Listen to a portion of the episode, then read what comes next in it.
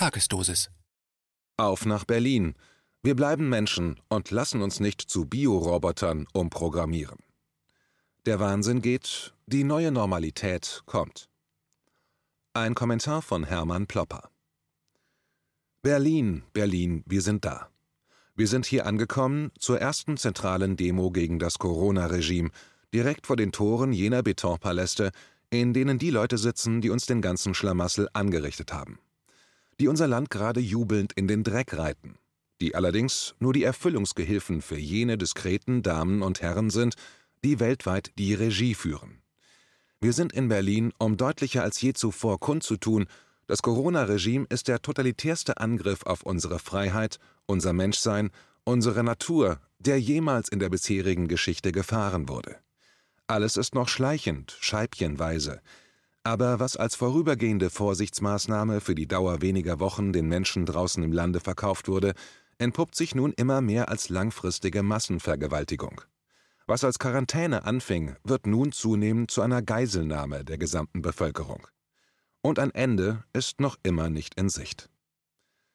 Es gibt also gute Gründe, massenhaft aufzustehen für unsere Würde, für unsere Freiheit, für unser Menschsein für unser bescheidenes Dasein als Teil der belebten Natur.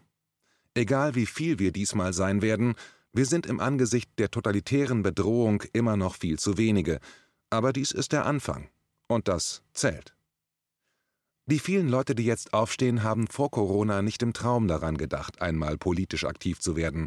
Frau Merkel und ihre unlustige Truppe hat nun die besten, die intelligentesten und die kreativsten aus der Mitte unserer Gesellschaft zwangspolitisiert und zu Kämpfern für eine bessere Weltordnung gemacht. Und das sind Leute, die mitten im Berufsleben stehen, die nicht so schnell aufgeben, sondern sie analysieren, was falsch gelaufen ist, um es dann besser zu machen. Dennoch muss zumindest ich gestehen, dass ich immer noch nicht eindeutig weiß, wer eigentlich die zentralen Drahtzieher des Corona-Verbrechens sind. Welche Motive haben diese diskreten Damen und Herren?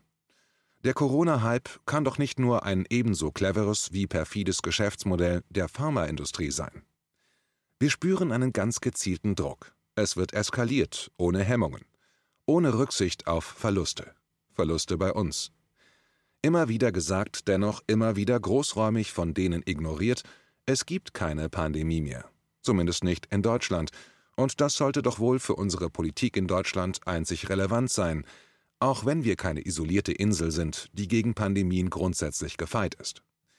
Dazu der aktuelle Stand zum Zeitpunkt der Niederschrift dieser Tagesdosis, also dem 30. Juli 2020, laut Robert Koch Institut, es gab bislang seit Corona in Deutschland 209.321 bestätigte Covid-19-Infizierte.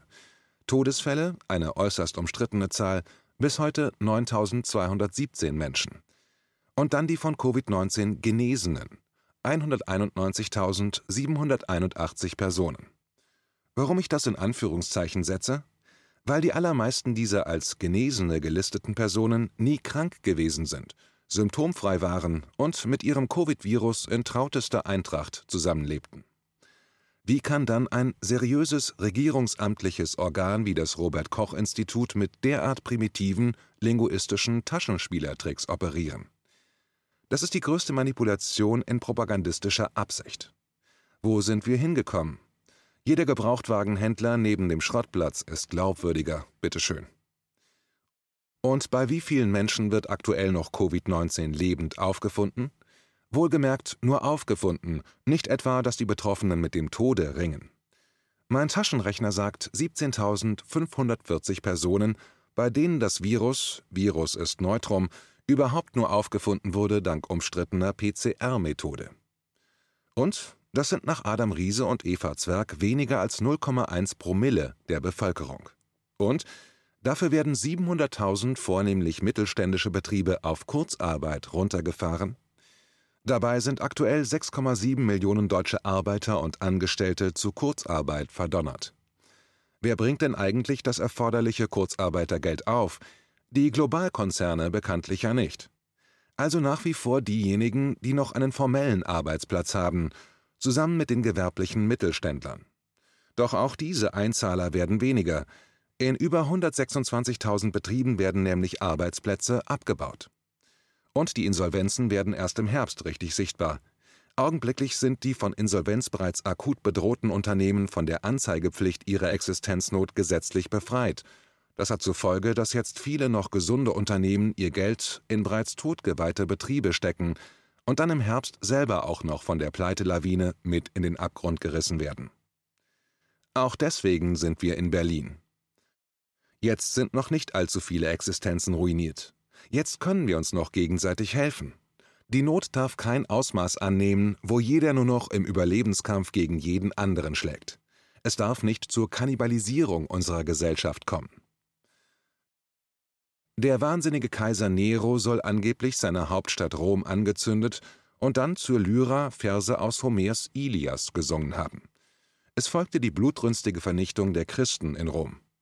Welchen Sinn haben die vom Wahnsinn angestifteten Corona-Shutdowns in Indien oder in den USA, in Trumps Imperium rechnet man wegen des Corona-Shutdowns schon mit einer Schrumpfung des Bruttoinlandsprodukts um ein Drittel im zweiten Quartal dieses Jahres. Je mehr der Nero-Komplex unserer globalen Eliten voranschreitet, umso mehr wird die Propagandamaschine beschleunigt. Wie ein Heroin- oder Kokainsüchtiger, wo die Dosis immer weiter gesteigert werden muss, um überhaupt noch normal agieren zu können, so verstricken sich unsere Mainstream-Medien in immer gigantischere Lügenkonstrukte. Und das zeigt Wirkung. Der Zwang zum Maskentragen wird immer totalitärer durchgedrückt. Wer sich durch ein ärztliches Attest vom Maskentragen befreien ließ, wird seit dieser Woche übelsten Schikanen ausgesetzt, bis hin zu der unverfrorenen Unterstellung, man habe sich das Attest irgendwie aus dem Internet gezogen. Dies ist auch, wie bei der Machtergreifung der Nazis, die große Stunde der kleinen Sadisten und der großen Denunzianten. Man lese zum Vergleich nur einmal Sebastian Haffners vortreffliche Erinnerungen Geschichte eines Deutschen und wird schockiert sein über die Parallelen zu heute. Im Zug sitzen sich zwei Maskierte gegenüber. Der eine stellt am anderen Zuggast fest, dass seine Maske nicht die Nase vollständig bedecken würde. Dann fotografiert er den vermeintlich unvollständig Bedeckten. Ein Kunde im Supermarkt trägt im Markt brav seine Maske und legt sie hinter der Kasse ab. Sofort stürzen fünf Bedienstete herbei, umzingeln den Kunden und zerren ihn nach draußen. Der Einkaufswagen mit der Ware bleibt zurück. Gestern passiert. Die Propagandamaschine läuft heiß und einige Zeitgenossen drehen vollständig durch. Auch darum sind wir in Berlin. Um dort, wie schon bei anderen Corona-Demos, einmal frei durchzuatmen und sich mit geistig gut sortierten Mitmenschen zu treffen und auszutauschen. Dort erfahren wir nämlich zum Beispiel, dass Tina Romdani mit der Initiative Eltern stehen auf gegen irrsinnige Zustände an unseren Schulen vorgeht. Eine Lehrerin wurde positiv auf Covid-19 getestet. Ihre 46 Schüler müssen jetzt in Totalisolation und dürfen für gewisse Zeit die Wohnung nicht mehr verlassen. Ab dem nächsten Schuljahr müssen Schüler in Baden-Württemberg dann sogar im Klassenraum eine Maske tragen. Und Schüler, die dann aufgrund von zum Beispiel Asthma von der Maskenpflicht befreit sind, dürfen dann die Schule gar nicht mehr betreten. Ein klarer Fall von Diskriminierung. Zivilisatorische Errungenschaften in Jahrhunderten mühsam erkämpft, werden von einem willfährigen Obrigkeitsapparat aus korrupten Politikern und bornierten Verwaltungsbeamten mal ebenso rasiert. Eine Psychologin hat jetzt gerade eine wissenschaftliche Studie zu den psychisch-sozialen Folgen des Maskentragens veröffentlicht. An dieser Studie haben überdurchschnittlich viele Menschen teilgenommen, die sportlich und gesundheitsbewusst sind, kritisch denken und keine Angst vor Corona haben. Diese Menschen leiden ganz besonders unter der extremen Übergriffigkeit der vollkommen absurden Maskenpflicht. Sie empfinden den Maskenzwang als persönliche Demütigung. Sie sind derart angewidert von dem kafkaesken Maskenball, dass sie sich aus dem öffentlichen Leben zurückziehen. Dass sich gerade die aufgewecktesten Mitmenschen aus der Öffentlichkeit zurückziehen, ist doch prima für jene noch nicht richtig aufgedeckte Mafia der Corona-Regisseure. Auch wenn es sich nur erst um eine Minderheit von schätzungsweise 10 Prozent unserer Bevölkerung handelt, die so denkt und empfindet, handelt es sich um schätzungsweise 8 Millionen Bürger. Ein Teil von ihnen ist heute in Berlin, um dem Wahnsinn in der Öffentlichkeit entgegenzutreten. Interessant ist für uns auch eine Studie von regierungskonformen Forschern der Universität Heidelberg. Ein Psychologe, ein Rechtsprofessor und ein Politologe haben untersucht, wie folgsam die Bundesbürger die Corona-Vorgaben umsetzen und ob sie womöglich Nischen finden, um sich raffiniert Freiräume zu erschleichen. Dabei haben die Heidelberger Forscher ermittelt, dass sich 96 Prozent der 1350 Befragten brav an die Verordnungen gehalten hatten. Nur 4 Prozent haben sich nicht an die Regeln gehalten. Warum waren die Leute so brav? Nun, die Heidelberger Studie sagt ganz klar, aus purer Angst. Und für umso wahrscheinlicher die Leute es gehalten haben, dass sie bei der Nichtbefolgung der Regimeregeln erwischt werden, desto penibler haben sie die Regeln für sich umgesetzt. Aus Angst erwischt zu werden? Das, würde ich mal so sagen, folgt eher den Regeln eines autoritären Obrigkeitsstaates als den Gepflogenheiten einer freiheitlichen Demokratie. Am meisten Angst haben die Landeskinder des Oberbayern Söder. Und wenn es darum geht, das Corona-Regime an den eigenen Leib und an das eigene Leben heranzulassen, dann schrumpft die Regimebegeisterung schon signifikant zusammen. Der Versuch, eine Corona-App bei den Deutschen zu installieren, erweist sich als Reinfall. Die Heidelberger Forscher schätzen, dass das Potenzial der App-Installierer im allergünstigsten Falle bei 60 Prozent zu veranschlagen ist.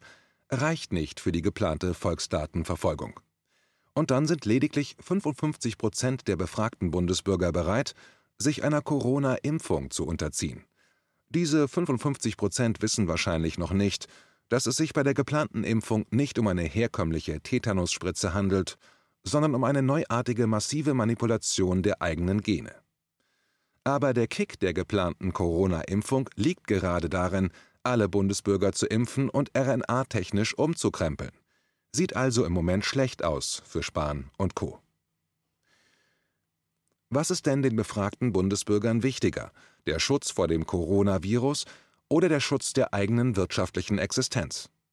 Nehmen wir unseren wirtschaftlichen Ruin lachend in Kauf, damit unsere lieben Verwandten und Freunde vor dem heimtückischen Virus geschützt sind? Je eher wir um das Leben unserer Nächsten wegen des Virus bangen, Umso eher akzeptieren wir unseren wirtschaftlichen Untergang, fanden die Heidelberger Forscher heraus. In der Abwägung der genannten Härten ist ein Umkippen der Meinung unvermeidlich. Man frage doch immer wieder hartnäckig, wer in der Verwandtschaft und Bekanntschaft eigentlich in irgendeiner Weise betroffen ist von Covid-19. Wir können sichergehen, hier nur ausweichende Antworten zu vernehmen. Die Frage, wer wirtschaftliche Einbußen durch das Corona-Regime erleidet, wird indes leider, so müssen wir feststellen, immer ergiebiger. Deshalb treffen wir uns heute in Berlin. Wir wollen dem Nero-Wahn der Mächtigen die Signale der Vernunft entgegensetzen. Und wir wollen auch nicht zurück in den marktradikalen Irrsinn der alten Normalität. Wir werden ein Zeichen setzen, dass die Mächtigen den Bogen eindeutig überspannt haben dass die selbsterklärten Eliten sich mit ihrem offenkundig gewordenen Irrsinn bitte in die vom superreichen Elon Musk geplanten Raketen begeben und sich dann auf dem Mars eine neue Bleibe suchen mögen. Wir bleiben hier. Wir setzen ein Zeichen für die ganze Menschheit. Ein Zeichen, das die gequälten Schwestern und Brüder in Amerika, Afrika oder Asien hoffentlich auch vernehmen.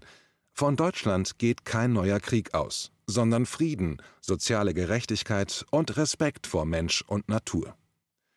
Berlin am 1. Augustwochenende des verrückten historischen Jahres 2020. Ein Leuchtfeuer der Menschlichkeit.